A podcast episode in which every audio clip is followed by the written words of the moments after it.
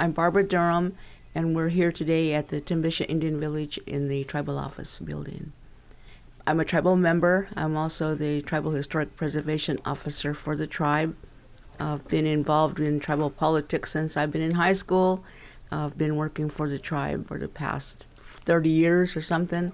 It was a decision either to work for the tribe or be on the tribal council, so I choose to work for the tribe. So I'm a worker bee.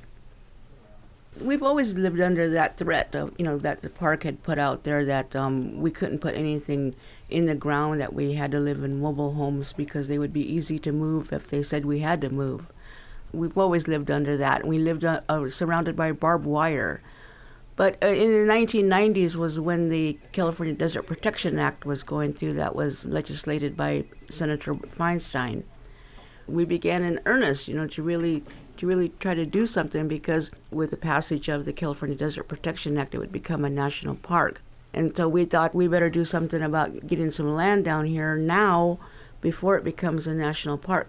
So, with the help of Representative Jerry Lewis, who was our representative for our area, added language on the floor of Congress that a study of suitable reservation lands for the Timbisha Shoshone tribe should take place inside and outside Death Valley National Monument.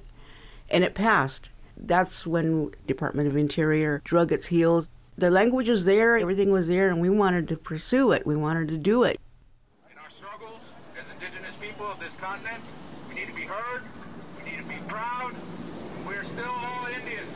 Yeah, we're still all Indians, even if you are. And it took forever, and we had to kind of shame Park Service to get them to the table. And that's when we held rallies and, and walks, and we marched down the road and held up signs. And Greenpeace was involved with us, as well as some other organizations. And we had a lot of people. And um, Park Service would not confront us, and that's what we were wanting. Uh, we started um, negotiating with the Department of Interior finally. The first go round was too big, there was too many people there. The second go round, which took place a couple years afterwards, because we were told by the Park Service that there was no suitable reservation lands for the tribe inside the park, that we could get la- reservation lands 30 miles outside the park, but we'd have to leave here.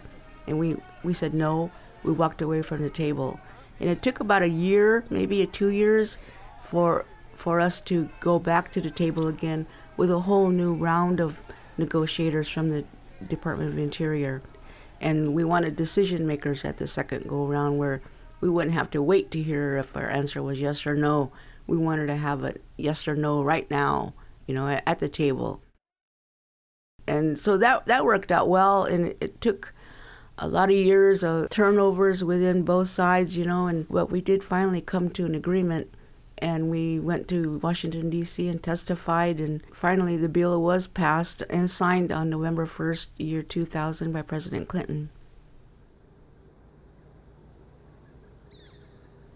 For us living here in, in, in the valley here, which we call Timbisha, we don't call it Death Valley. And every time visitors come here to the office, I'm always telling them, well, we call our home Timbisha because we are Timbisha, we're from Timbisha and we don't really like the name Death Valley.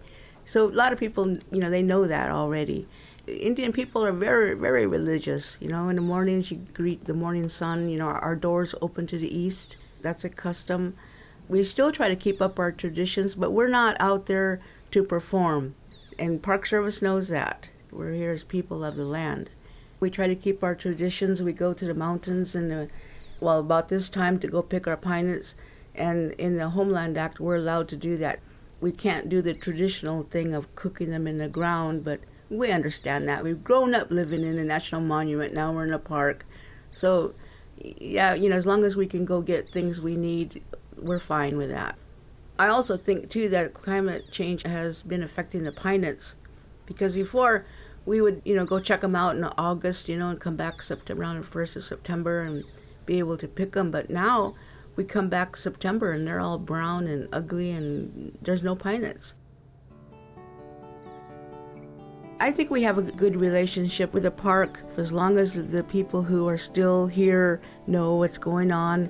I've been invited by the chief ranger. She's going to have her new employees come on in November and she wants me to talk to them to kind of tell them about the history of the tribe and how our relationship is with the park and how sometimes they don't know who we are and they'll stop us and question us and and we're just doing our, our thing up in the mountains you know we're not trying to hurt anything. They need to know that. The way i think about it is park service employees they're here today gone tomorrow. They're here for their jobs. We're here for our lives. They could be gone tomorrow but we're still going to be here